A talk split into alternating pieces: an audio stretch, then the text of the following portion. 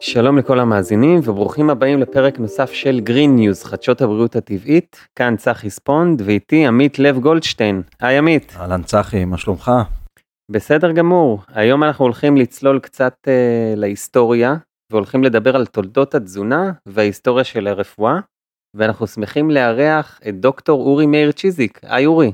שלום. תודה שבאת. שמחה. אורי הוא חוקר מסורות רפואה ותזונה מקומיות, מדריך ליקוט ומייסד המרכז להנהגת הבריאות. נשמע מאוד מרשים וחשוב, ונשמח uh, לשמוע איך הגעת לעסוק uh, בתחומים האלו. איך התחלתי? זו תמיד שאלה מורכבת. זה היה לפני הרבה שנים. אני תמיד אהבתי לאכול, ותמיד אהבתי לבשל, ולא ידעתי בדיוק מה אני רוצה לעשות בחיים שלי. והייתי כבר קצת היסטוריון, כי למדתי תואר ראשון בהיסטוריה באוניברסיטה. והייתי בטיול ארוך מאוד עם אשתי בארצות הברית. הסתובבנו, גרנו באוטו, הסתובבנו בכל מיני מקומות uh, מגניבים ולמדנו על האנשים וטיילנו ובילינו. ויום אחד, uh, אני זוכר זה היה מאוד מאוד גשום, הסתובבתי בסן דייגו ונכנסנו לחנות ספרים יד שנייה. ובחנות הזאת היה ספר שקראו לו Food in History. וקניתי את הספר הזה וקראתי אותו. וכשסיימתי לקרוא אותו אמרתי לאשתי, הנה, זה מה שאני רוצה לעשות בחיים. ומאז זה מה שאני עושה. מה זה אומר בעצם? מה זה אומר? תראה, כששואלים אותי, אני דוקטור להיסטוריה של הרפואה והתזונה, אבל כששואלים אותי מה אני באמת עושה, כי באמת זה, להיות דוקטור להיסטוריה של הרפואה והתזונה זה לא באמת אה, מקצוע, אני מספר שאני מתעסק בתהליכי ההתרחקות שלנו מהאוכל. בעצם אנחנו נמצאים באיזשהו תהליך של התרחקות. אם פעם היינו לקטים ציידים, היינו מלקטים את האוכל שלנו ומיד אוכלים אותו, או צדים אותו ומיד אוכלים אותו, אז ידענו בדיוק מאיפה הוא מגיע ומה הוא עבר בדרך. ובעצם מאז התחלנו באיזשהו תהליך של התרחקות, התחלנו לאגור את המזון שלנו, אחר כך המהפכה החקלאית, לגדל אותו בשדות, עברנו לכפרים, עברנו לערים, ובעצם היום הגענו למצב שבו לרוב האנשים אין מושג, לא מאיפה הגיע האוכל שלהם ולא מה הוא עבר בדרך.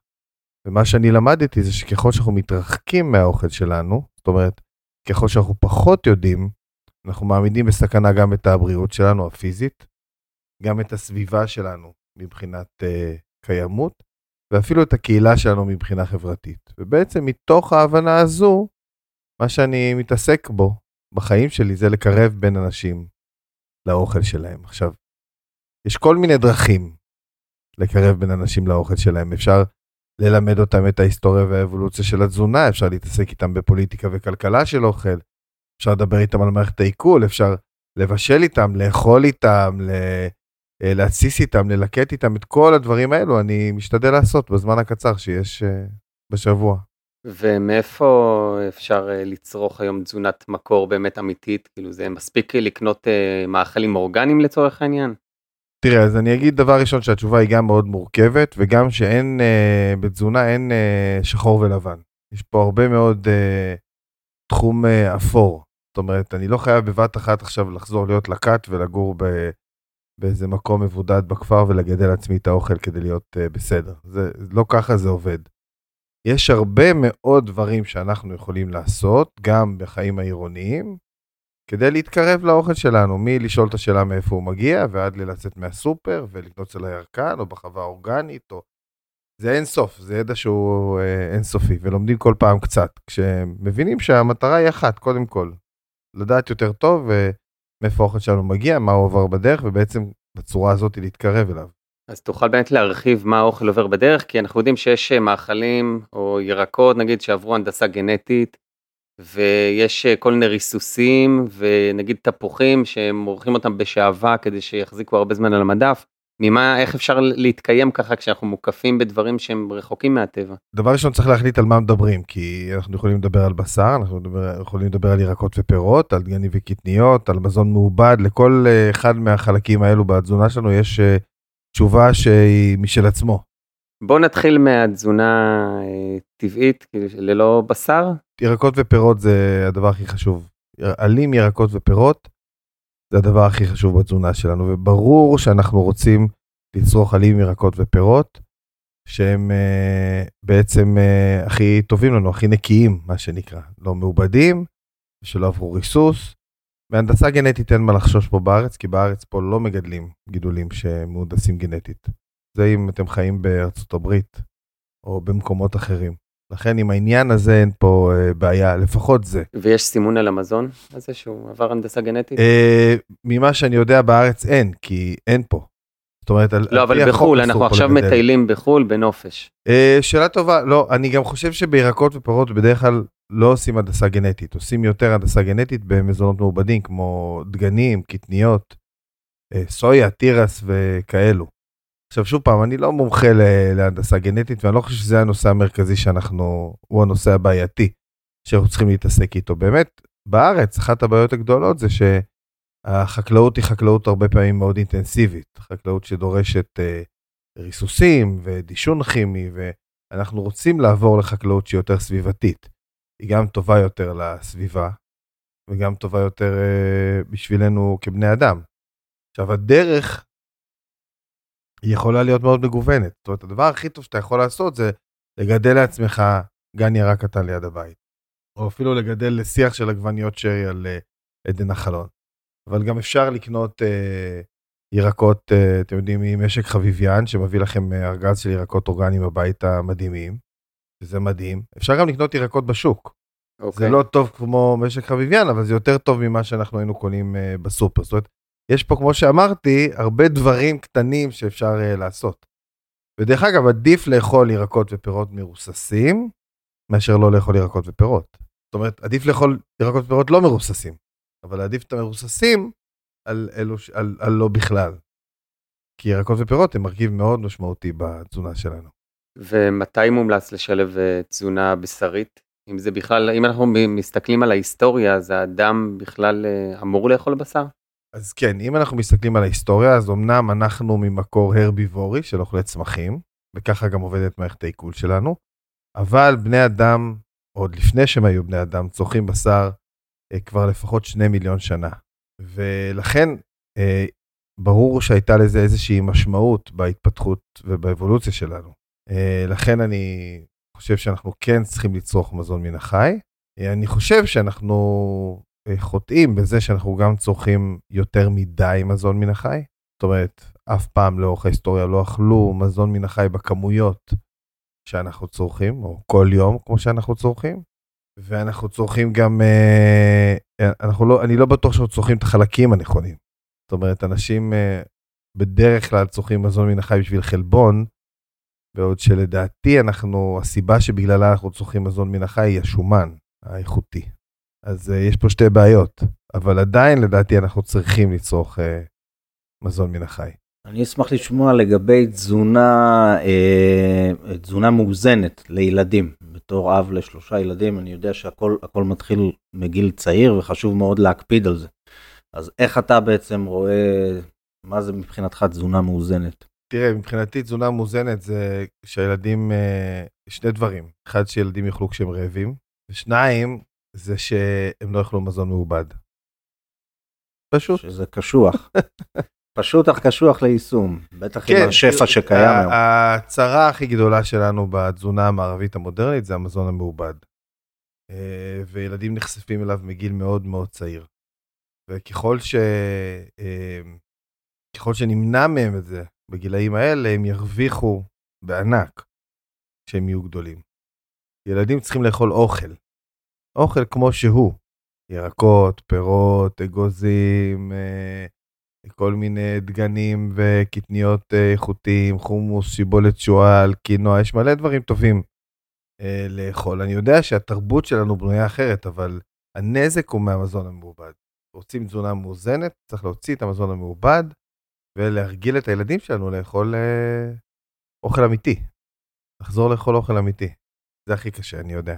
זה צריך להתחיל מזה שלשמש דוגמה לילדים, אז אה, אם. אני איישם אצלנו, אז בסוף אה, אני מאמין שזה יחלחל אצל הילדים. זה מאוד משמעותי, דוגמה אישית היא מאוד משמעותית. אני, יש לי כבר ילדות uh, גדולות, ואני טפו טפו התברכתי בזה שהן אוכלות אוכל, הן כבר לא ברשותי, מה שנקרא, והן אוכלות אוכל מזין ובריא, ואני רואה איך הן מתייחסות לאוכל, ואיך הן מתייחסות לשאלה אם הוא עושה להם טוב או לא טוב. זאת, אה, אתה מרגיש גם מה האוכל עושה לך, ואני חושב שזה מדהים לראות.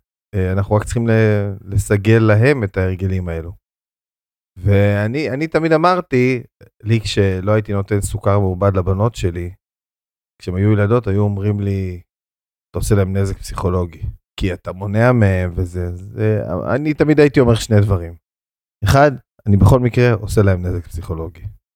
זה אחד, שתדעו, בכל מקרה, נמנע. זה בלתי נמנע. דבר שני, אה, לא הגיוני בעיניי, בתור איש חינוך, להגיד לבת שלי, סוכר זה מזיק, ואז לתת לה סוכר. זה לא הגיוני, זה אני לא יכול, כאילו מבחינה חינוכית ומבחינת הנזק הפסיכולוגי זה הרבה יותר גרוע מבחינתי שאני יודע שסוכר זה מזיק ונותן אותו לבת שלי לאכול. זה לא, לא, לא מסתדר. לא מסתדר לי. אז אה, היום אני משלם על פסיכולוג. ולא, בשבילי, אבל, בשבילי. אבל יש תמיד את הטענה שאתה מונע מהילד בבית, אבל מאפשר לו במסיבת יום הולדת, אתה יודע, פה ושם לחטוא. אז uh, אתה היית עד כדי כך קפדן, כאילו שגם תראה, לא אני, אפשרת? אני, מה זה לא אפשרתי? היינו כל הזמן בשיח מול זה. כי, אתה יודע, זה כמו, אני תמיד אומר, זה כמו כשרות. ילד לא רוצה לאכול כשר. מה, מה ההורים שלו אומרים לו? הוא הולך לחברים, הוא לא רוצה לאכול כשר. מה עושים? שאלות, שאלות גדולות, משמעותיות. אני לא יודע, אני, אני חושב שפתרנו את זה בדרכים מגוונות. כי אתה, אתה מפתח ביטחון וסומך על הילדים שלך. אתה אומר להם מה אתה חושב שרע ומה אתה חושב שטוב, ומה מזין ומה מזיק. בסוף הן הולכות, ואני לא, כאילו, לא בעניין של ללכת לבדוק אותן כשהן הולכות למסיבה, אבל אני בעניין של לדבר על זה כל הזמן, ולהשאיר את הכל פתוח. ואני מאמין ש... שהם אכלו קצת סוכר מעובד, אבל זה לא היה אישו. אוקיי. ואגב כשרות, אז מה מהמחקרים שלך מסקנות לגבי אכילה של אוכל כשר, של חיות או ערבוב בשר וחלב? לא, האמת לצורך העניין? שהסוגיות האלה של הכשרות בעניין האוכל, אה, אין לי איזה מסקנות, אה, אתה יודע, מאוד מאוד מרעישות לגבי זה.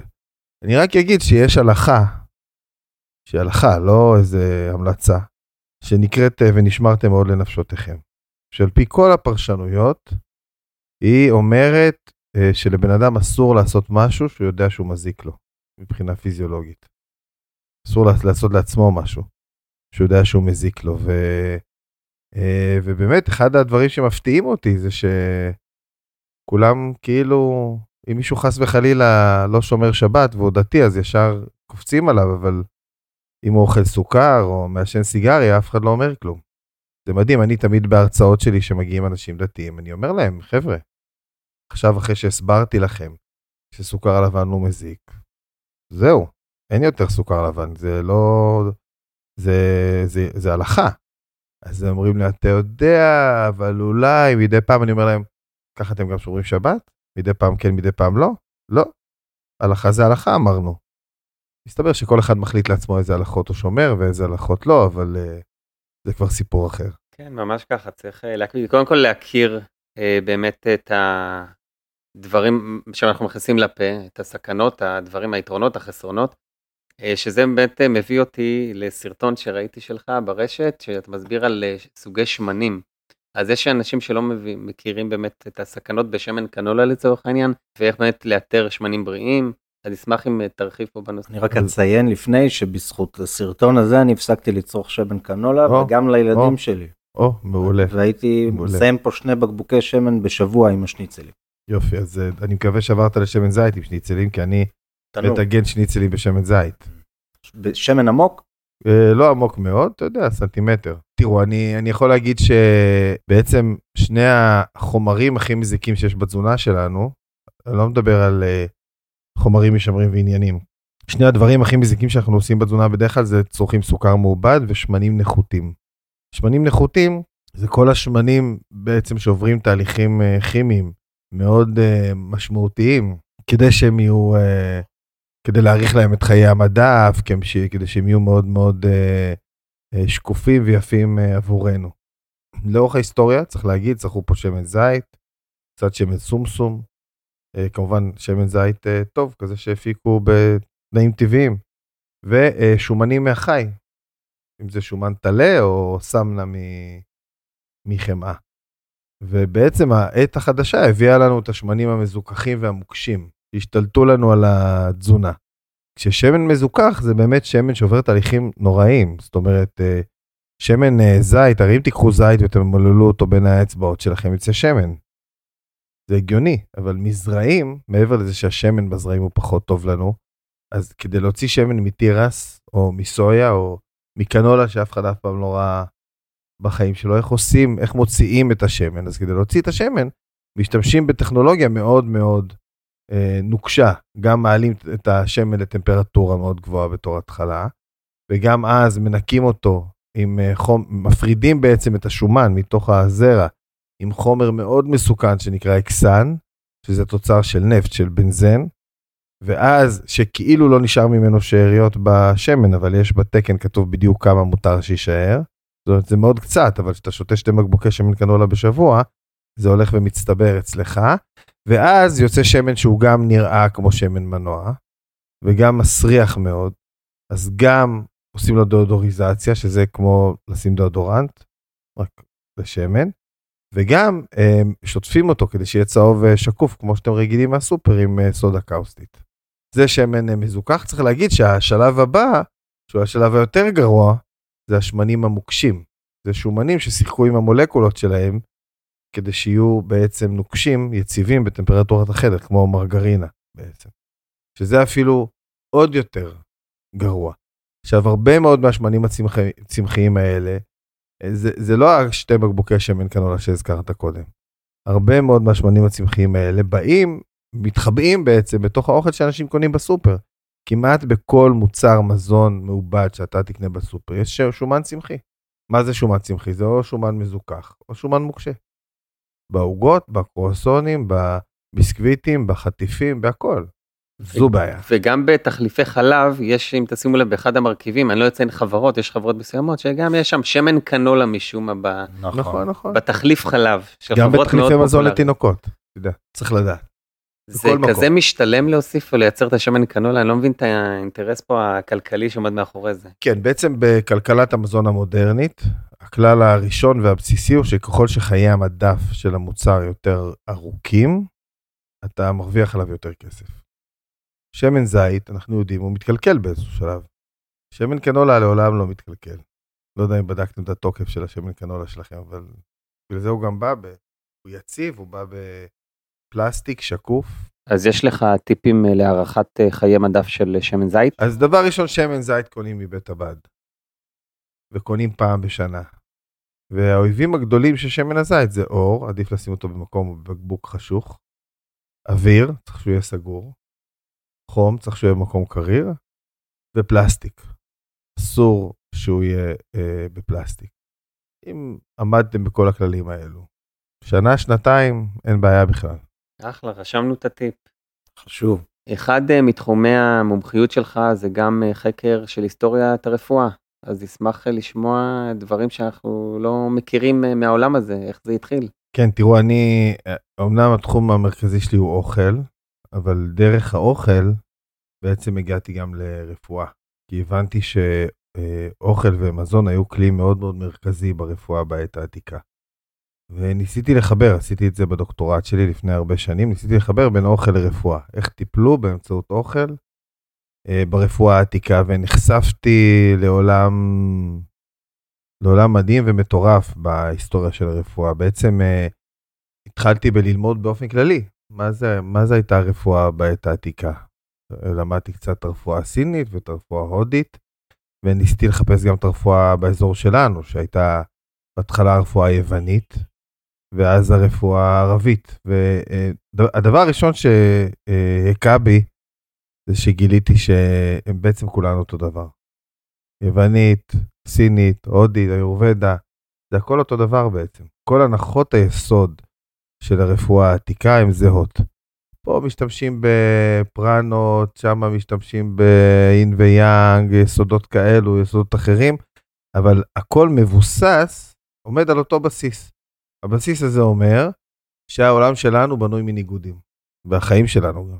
אה, חום וקור, אור וחושך, כעס ושמחה, וככה אני יכול אה, להמשיך עכשיו אה, בערך שעה.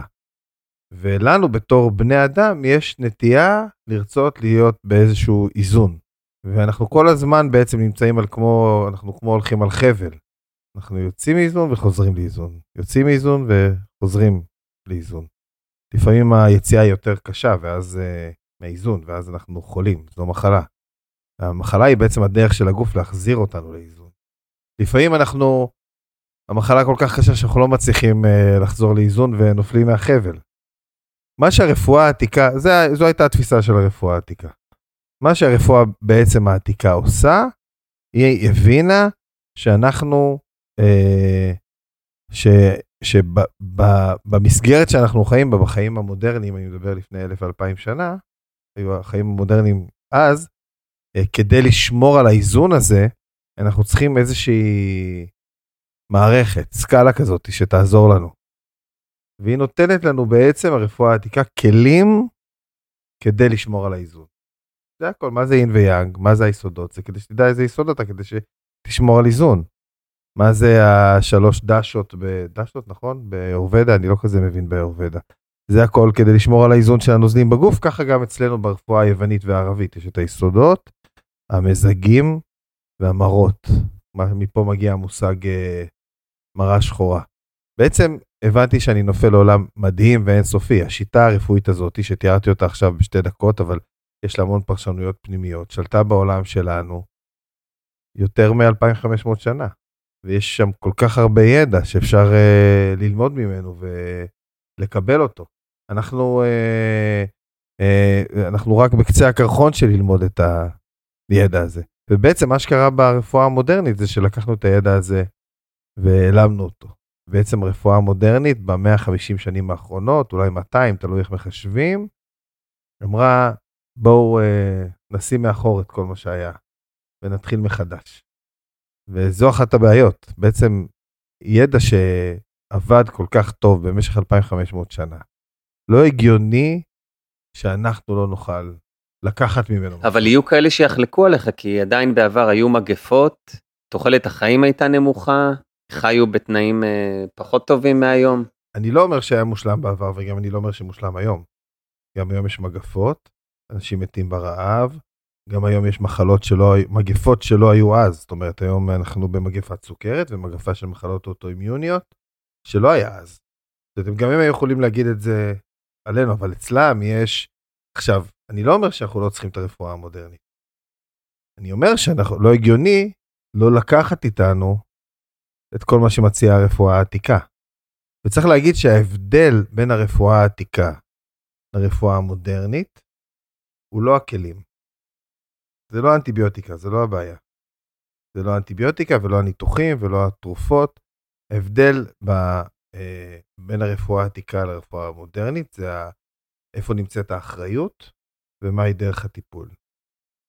ברפואה העתיקה האחריות הייתה אצל הקהילה. ברפואה המודרנית האחריות לבריאות היא אצל הרופא. אצל הממסד, לא אצל הרופא, אני לא מאשים את הרופאים עצמם, זה הממסד, אוקיי? הממסד הרפואי הוא אחראי על הבריאות שלנו. יש לנו בעיה, זה לא בעיה שלנו. יש לי כאב ראש, זה לא בעיה שלי, זה בעיה של הממסד, הוא יפתור לי את זה על ידי זה שהוא ייתן לי כדור וישכח לי את הכאב ראש. זה לא אני, אני לא, אין, אין, לי אין שום קשר לזה. אני לא קשור לכאב ראש או לקצרת שלי או לסוכרת שלי. זה מה שקורה ברפואה, זה, ה, אה, זה העולם המודרני. וגם דרך הטיפול. הרפואה המודרנית, בגלל שהיא אה, מתוקננת, מה שנקרא, היא לא אה, עוסקת בחיים שלנו. היא עוסקת רק בטיפול במחלה עצמה. או באיברים ספציפיים. כן. יש ברפואה הערבית, שזו הרפואה שאני מתעסק בה, זה רפואה, יש את מה שנקרא כוחות הטבעיים. כוחות הטבעיים זה איזה שהם שבעה גורמים, שהם חלק מהחיים שלנו, ועל ידי מניפולציה שלהם, אני יכול להשפיע על הבריאות שלי. אמ, יש, אה, אתם יכולים לנחש את הגורמים האלו. אה, הראשון זה אוויר, השני זה מזון ומשקה, זאת אומרת זה גורמים שהם חלק מהחיים שלי בכל מקרה. זה, השלישי זה שינה וערות, הרביעי זה מנוחה ותנועה, החמישי זה אירועים נפשיים, והשלישי זה, והשישי זה היציאות שלנו. אוקיי? על פי הרפואה הזאתי, לפני שאתה, כשיש בעיה, לפני שאתה מתעסק בכוחות שסוטים מהדרך הטבעית, כמו לעשות דיקור או לתת צמחי מרפא, אם זה ברפואה עתיקה, או לתת אנטיביוטיקה וכולי, אם זה ברפואה המודרנית, אז קודם כל אתה צריך לטפל בבן אדם באמצעות הכוחות הטבעיים. קודם כל אתה צריך לטפל בבן אדם באמצעות אותם גורמים שהם חלק מהסביבה שלו. לטפל באוכל שלו, באוויר שהוא, איך שהוא ישן, איך שהוא עושה את היציאות שלו וכולי וכולי. היום זה, שוב, זה טיפה בעייתי, גם uh, האוויר uh, מזוהם. יש, uh, המים שלנו עם פלואוריד, או צריך כל מיני אז, אז גם, אז, אז צריך להגיד, אז גם פעם היו בעיות כאלו, זה לא משהו חדש. ואני אומר, תמיד אפשר למצוא דרכים uh, uh, לשפר את הבריאות שלנו באמצעות uh, הכוחות הטבעיים. אני אומר את זה כי הרבה uh, אנשים שעוסקים ברפואה עתיקה או טבעית שאני מכיר, הם בעצם עושים רפואה מודרנית. והרבה אנשים שאני מכיר שעושים רפואה מודרנית, עושים בעצם רפואה עתיקה. איך זה מסתדר? מה שמשנה זה לא הכלים. אם אני מגיע לרופא סיני והדבר הראשון שהוא עושה זה דוקר אותי, בסין מדקר זה היה המקצוע הכי נחות. זה לא יכול להיות ככה, זה צריך קודם, הוא צריך לטפל בכל הגורמים הטבעיים שלי. והרבה פעמים אה, יהיה רופא שהוא באמת נדיר, אבל יש רופאים כאלה שקודם כל יגיד לי איך לאכול ואיך לישון וזה, ורק אז אם אין ברירה ייתן לי אנטיביוטיקה. זה רפואה עתיקה. זאת כמו שאמרתי, העניין, נכון, העניין הוא לא הכלים. הכלים הם אחלה. אנטיביוטיקה זה מעולה, וכדורי משככי כאבים זה מעולה. השאלה היא איך אנחנו משתמשים בהם. אפשר להשתמש בהם כמו ברפואה העתיקה, אפשר להשתמש בהם כמו ברפואה המודרנית. אוקיי. לגבי המשככים ותרופות, אני לא יודע, אני אחלוק איתך, אה, אבל אה, כן, אני מסכים שיש באמת. Um, עדיין יש זה יושב על איזה משהו נפשי רגשי שזה בסוף שינוי שאתה צריך לעשות בחיים שלך ולקחת את התרופה זה סוג של פלסטר אבל אם אתה לא עושה באמת שינוי בחיים אז יחזור. אז לסיום נשמח לשמוע מתי ולמה השתנתה הרפואה. תראו זה זה נושא מורכב זה לא שפתאום יום אחד מישהו קם והחליט uh, לשנות זה היה תהליך מאוד מאוד מורכב. צריך להגיד שזה לא היה תהליך רפואי זה היה תהליך uh, פוליטי uh, כלכלי. אה, מאוד רחב, שהתחיל בעצם, אה, אפשר להגיד, אם הייתי צריך לתת תאריך, אז התחיל במהפכה הצרפתית. שבעצם האחריות להרבה מאוד דברים אחרי המהפכה עברה מהקהילה לממסד. וזה היה תהליך הדרגתי של מעבר, אבל הוא היה מאוד מאוד בולט, וזה התחיל שמה. וגם ברפואה, האחריות עברה מהאחריות הקהילתית, מהרופא הקהילתי והעבודה הקהילתית, אל הממסד, ואז התחיל התהליך הזה שבו כבר לא רואים את הבן אדם, אלא רואים רק את המחלות. זה בעצם התהליך אה, שקרה. תודה רבה אורי. בשמחה. מאוד מאוד מעניין סופר מעניין. ומעשיר. ומי שעוד ירצה לשמוע על, אה, על התחומים האלו בהרחבה, אורי מעביר אה, שיעורי זום שבועיים בכל יום ראשון, נכון? ואפשר לצפות גם בהקלטות כן, כן, אחר כך. כן, זה פרויקט שלנו חדש, שממש התחיל, שקוראים לו מזווה מקומי. שיעור שבוע, שבועי קבוע בזום בנושאים מאוד מאוד מגוונים. גם בהיסטוריה של התזונה וגם הפוליטיקה וכלכלה של אוכל, אה, רפואה עתיקה, הכל ביחד מה שנקרא. נשמע מעניין וחשוב ונשים אה, קישור אה, בתיאור הפרק שהמאזינים יוכלו באמת להיכנס, להתעניין ולחקור ביחד עם אורי את העולמות האלה של התזונה והרפואה. מעולה. תודה רבה תודה אורי. תודה רבה שבאת. בבקשה, בשמחה רבה.